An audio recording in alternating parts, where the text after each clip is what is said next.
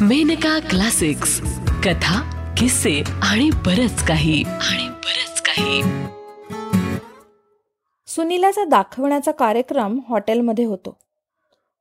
प्रदीप रावांच्या दिसण्याने मधाळ शब्दांनी ती स्वप्नांची दुनिया रंगवते. हवं हवं असं वाटत असतानाच मुलाकडच्यांकडून उत्तर येतं. काय असेल बरं उत्तर?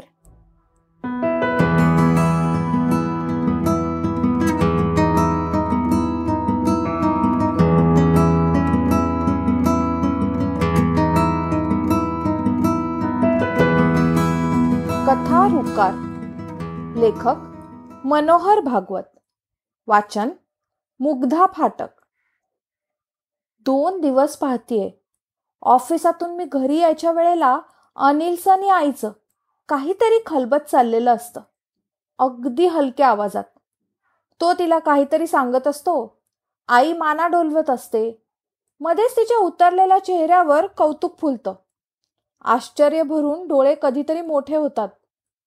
त्यांना वाटतं माझं काही लक्ष नाही आहे पण माझ्या नजरेतून काही सुटत नसतं.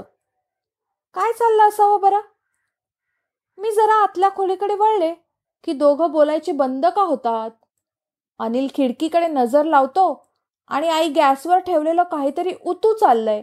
अशा घाईने उठून उगाच इकडचं भांड तिकडे करते. आमच्या घरात तशी आमची बोलणी मोकळी होतात. मग माझ्या मागे एवढं कसलं गुपित शिस्त आहे? काही कळत नव्हतं. नाही कसं म्हणू पण उत्सुकता होती. पण मुद्दाम कशाला विचारायचं? कळेल. आणि आज कळलंही. रोजच्यासारखी ऑफिसमधून आले. साडी बदलली वॉश घेतला. आज मस्त चहा घ्यायची लहर आली होती. पण तिकडे आतमध्ये मायलेकरांचं गुफ्तगू चाललं होतं. मग मुद्दामच बाहेरच्या वरांडातल्या आराम खुर्चीवर आडवी झाली. कुठलं तरी मासिक उचललं. आणि उगाच पानं उलटीत राहिले. सुनील आत ये. चहा ठेवलाय ग. आईला कसं कळलं मला चहा हवाय ते? खरं तर वाटलं होतं पटकन उठून आत जावं नि चहाचा कप तोंडाला लावावा. पण उठलेच नाही. म्हटलं कळू दे आईला. आम्हाला सुद्धा राग येतो म्हटलं. दोन दिवस दोघांची खलबता चालली होती तेव्हा नाही कुठे सुनीला आठवली? तेव्हा अडचण वाटली काय माझी? मग आता कशाला? सुनील चहा थंड होतोय ग. तरी देखील नाहीच उठले. तशीच बसून राहिले. आणि दोन मिनिटांनी पाहते तर माझ्या पुढे चहा घेऊन आईच उभी. अगं घे ना. बरं नाही का वाटत? विचारताना आईने आपला डावा हात कपाळावर ठेवला माझ्या. भुरभुरणाऱ्या अवखळ बटा मागे सारल्या. आणि मी अशी लाजले तिच्या हातातला कप घ्यायला उठले. मी म्हणाले तू कशाला आणलास? मी अगं मला वाटलं दमली असशील आज. होतं असं कधी कधी आईच्या वेड्या मायेला वेडी वाकडी वळणं दिसत नाहीत का? माझा उसना राग तर कुठेच गायब झाला होता. एकदम तिचा हात धरून म्हटलं तू बस ना आई. तरी ती बसेना. तेव्हा थोड्या जोरानंच मी तिला आराम खुर्चीत आणून बसवलं. मी म्हटलं आज तू इथेच बस. वाच काहीतरी. नाहीतर रेडिओ ऐक. मी स्वयंपाक करते. तू सकाळपासून थोडी का दमतेस घरातलं करून? आज तुला सुट्टी. असू दे ग. तू ऑफिसात नाही येतेस. खरं तर तुझं हे हिंडण्या फिरण्याचं वय. मजा करायचं. दिवसभर नाही निदान आल्यावर तरी? असं काहीतरी बोलून आई मला कामाला हात लावू द्यायची नाही हे माहीत होतं. म्हणून ती बसलेली असतानाच मी आत वळले. पण मागून आईच्या शब्दांनी मला पकडलं. आज इथे आहेस म्हणून म्हणतेस तरी असं. उद्या तू गेल्यावर कोण येणार आहे ग माझ्या हातातलं काम घ्यायला? मी थोडं मागे वळून पाहिलं तर आईची कौतुकाची नजर मला बिलगत होती. एक क्षणभरच तिची आणि माझी नजरानजर झाली. एक छोटस हास्य मिसळत आई म्हणाली सुनीला हा अनिल बघ काय म्हणतोय. रेडिओची बटणं उगाच उलट सुलट फिरवीत असलेला अनिल एकदम बावरलाच. ताईला आपण जणू घाबरलोय असा अभिनय करत त्याने त्या गोंधळलेल्या नजरेने माझ्याकडे एकदाच पाहिलं. त्याचा तर असा राग आला होता. आई समोर नसती ना तर एक धपाटाच घातला असता पाठीत. आज सुद्धा काहीतरी मस्करी करायचं ठरवलं असेल त्याने. म्हणून अगदी संभाव्यतासारखा खाली मान घालून उभा होता. काय रे? बोल ना आता. आईने पुन्हा तोच सूर पकडला तरी याचं काही तोंड उघडत नव्हतं. शेवटी आईलाच सांगावं लागलं. त्याने एक स्थळ आणलंय ग तुझ्यासाठी. मुलगा चांगला आहे. होतकरू आहे. बी एस सी झालाय. नोकरी चांगली आहे. घरची माणसं देखील फार नाहीत. शिवाय अंधेरीला. आईने आपलं बोलणं मध्येच तोडलं. माझ्या चेहऱ्यावर तिला हवे असलेले कुठलेच भाव उमटलेले दिसले नाहीत. म्हणून. कसल्या तरी विचारात बुडलेली मी एका कोऱ्या नजरेने एकदा आईकडे मी एकदा अनिलकडे आळीपाळीने पाहत होते. काय म्हणते मी सुनीला? आईने मला भानावर आणलं. खरं तर मला काय म्हणायचं असेल याची कल्पना आईला होती. अनिललाही होती.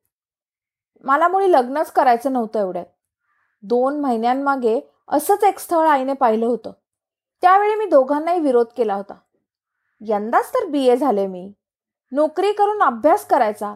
म्हणजे कधी सवड मिळतच नव्हती. आताच तर कुठे त्या व्यापातून मोकळी झाले. तर दोघं मला बाशिंग बांधायला उतावीळ झालेली. आणखी एक दोन वर्ष तरी मला लग्नाच्या बंधनात अडकून घ्यायचं नव्हतं. रिकाम्या वेळात मैत्रिणींबरोबर खूप हिंडायचं होतं. ट्रिप्स काढायच्या होत्या. सिनेमा नाटकांना नेऊन विरंगुळा द्यायचा होता. खूप खूप बेत आखले होते मनात. तर आईचं भलतंच टुमणं सुरू झालं होतं. त्यावेळी तरी मी म्हणूनच विरोध केला होता. तेवढ्या पुरती आईने माघार घेतली होती. आज पुन्हा तिच्या मायेला पालवी फुटली. तुझं ते वेळ आता डोक्यातून काढून टाक सुन्या.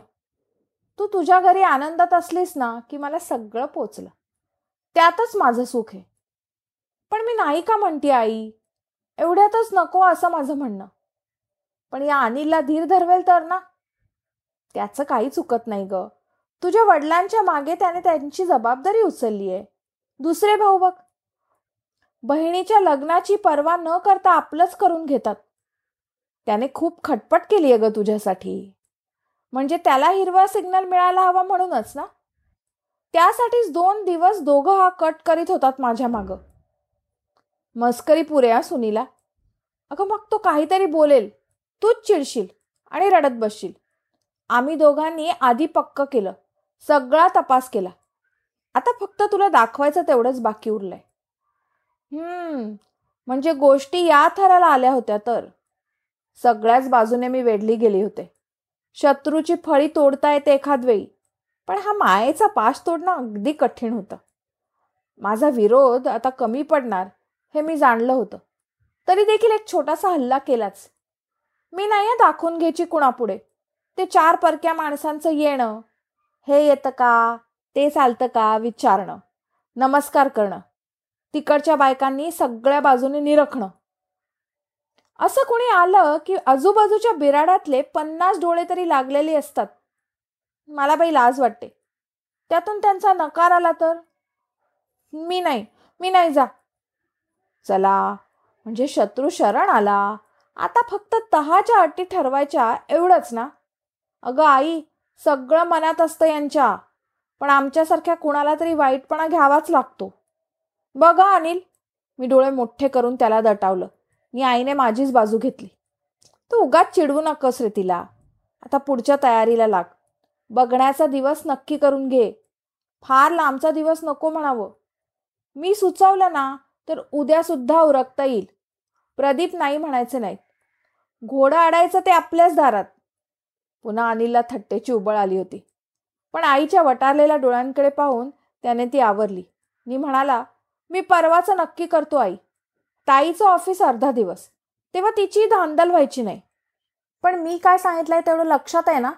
कोणी इथे येऊन? तू काय मला अगदीच हा समजतेस का ग? तू सांगण्याआधीच सगळं समजावलंय मी त्यांना. कल्पना दिलीये. तुम्ही दोघांनी एकमेकांना पहा. ओळख करून घ्या. आणि हे सगळं करायचं लाबेलामध्ये बरं का?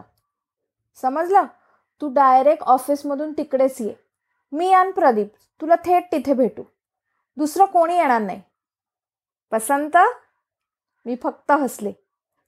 कसं अगदी माझ्या मनातलं ओळखून अनिलने जुळवून आणलं होतं. नाहीतरी मुली पाहण्याची आपली पारंपरिक पद्धत मला मुळीच आवडत नव्हती. मलाच काय कुठल्याही मुलीला आवडत नसावी. पण करतात काय बिचाऱ्या?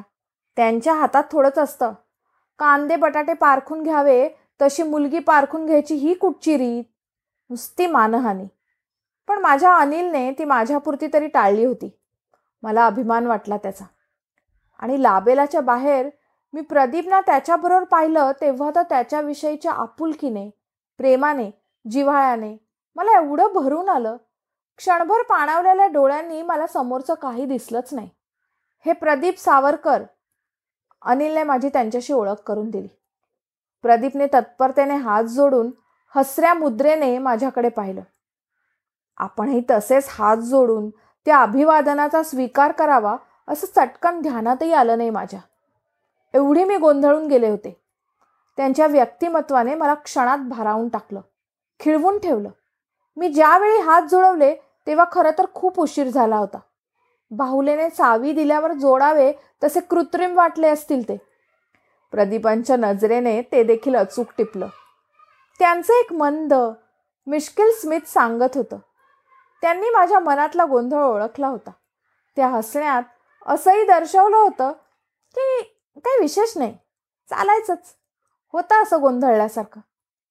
त्यांच्या आकर्षक व्यक्तिमत्वाने मी भारावून गेले होतेच.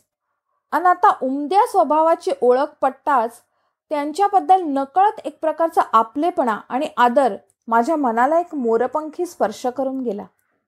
गेले दोन दिवस आईने आणि अनिलने केलेल्या त्यांच्या वर्णनापेक्षा प्रदीप खरोखरच कितीतरी सुंदर होते.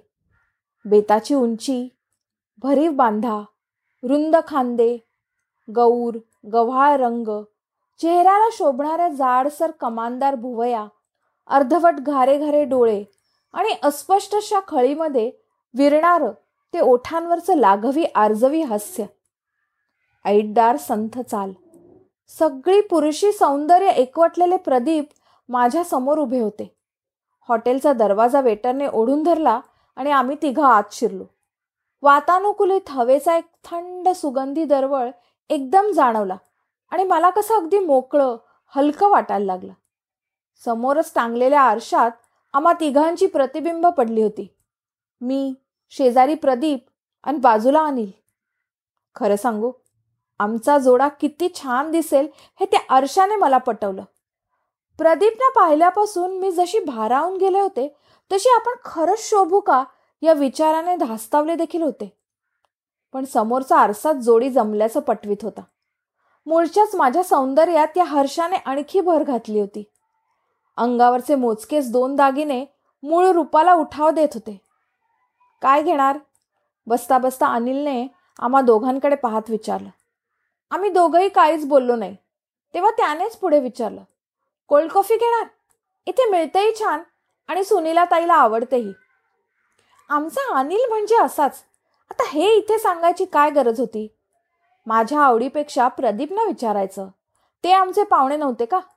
पण याचं हे असंच. नेहमी अगदी शहाण्यासारखा वागेल बृहस्पतीसारखा बोलेल पण कधी याची जी बायत्या वेळेला दगा देईल याचा काही नेम नसतो. पण तो चुकला तरी मला सावरायला हवं होतं. म्हटलं माझ्या आवडीचं राहू द्या. तुम्हाला काय आवडतं ते सांगूया. इट्स ऑल राईट प्रदीप हसत म्हणाले. मला देखील ती आवडते.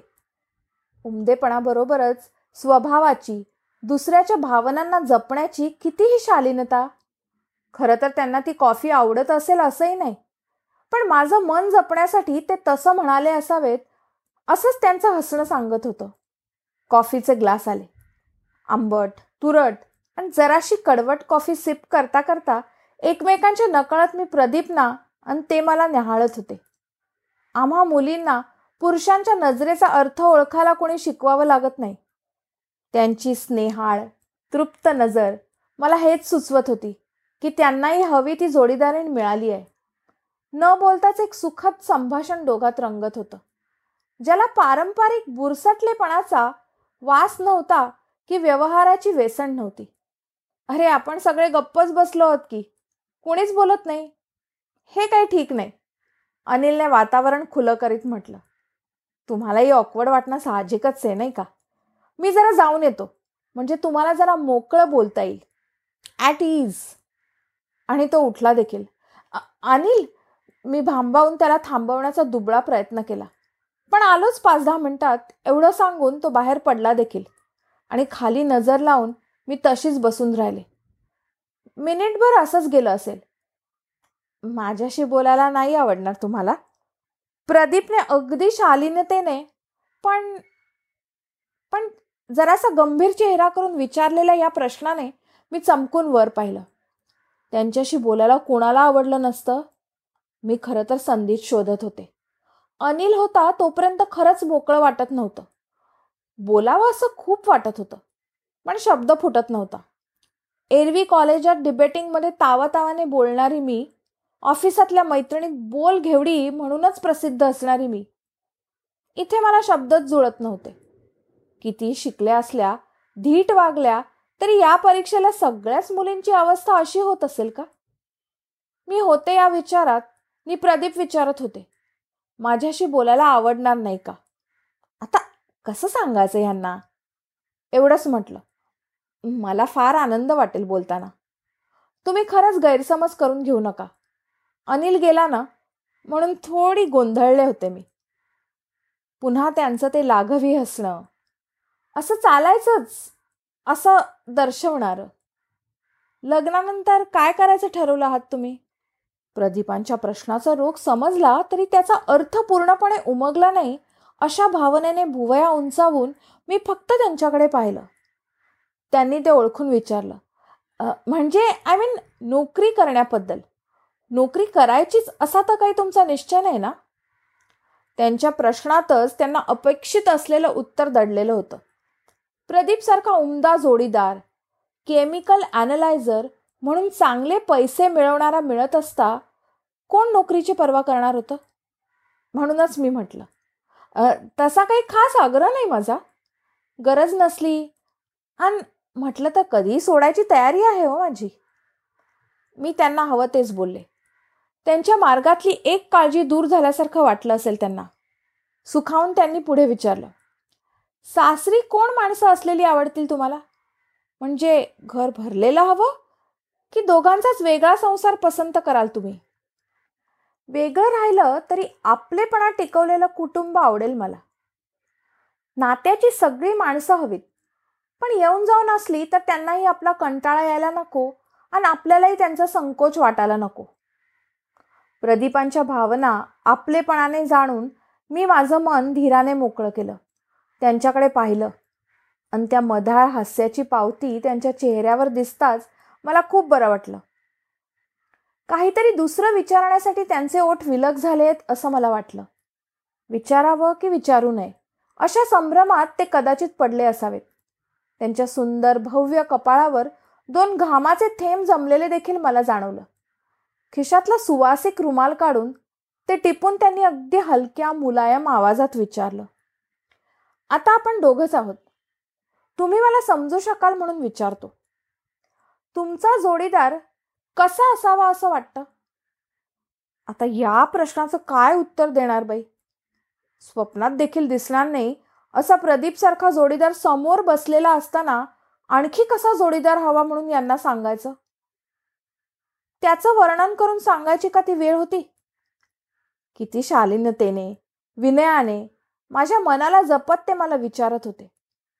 एवढा वेळपर्यंत माझ्या बोलण्यातून त्यांना काही झुमगलं नसावं का?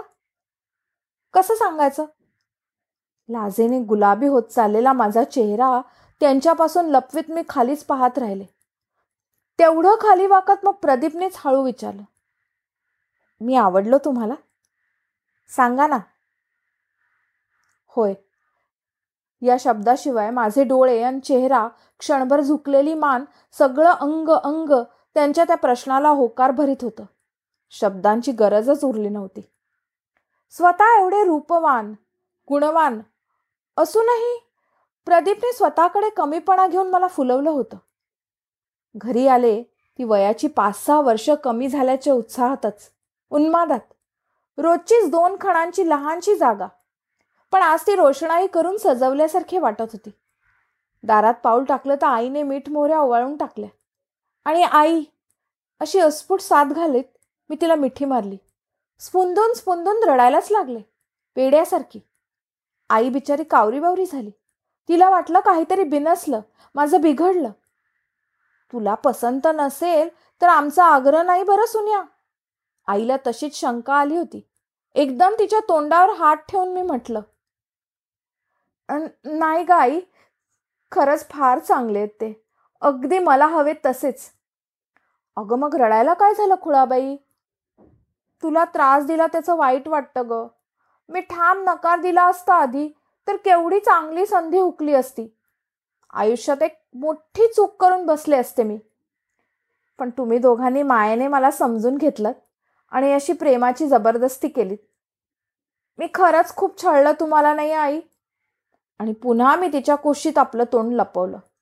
चल वेळी कुठली? असलं काही आता मनात देखील आणायचं नाही. आनंदात राहायचं. त्यांना खुश ठेवायचं. तुला एक सांगून ठेवते. रडव्या बायका पुरुषांना आवडत नाहीत. हस बघू आता. मी खरंच खुदकन हसले. अगदी लहानपणे हसायची तशी. पुढचे चार पाच दिवस तशी हसतच होते. वेळ मोडून केशभूषा करत होते. चापून चोपून पातळ नेसत होते. सतरांदा आरशात पाहत होते. कधी शीळ घालत होते हलकीशी तर कधी कुठचंही गाणं गुणगुणत होते. जेवायला बसल्यावर पुरे म्हणून लवकर उठत होते. आणि अर्ध्या तासाने पुन्हा आईजवळ जाऊन काहीतरी खायला दे ग म्हणून म्हणत होते.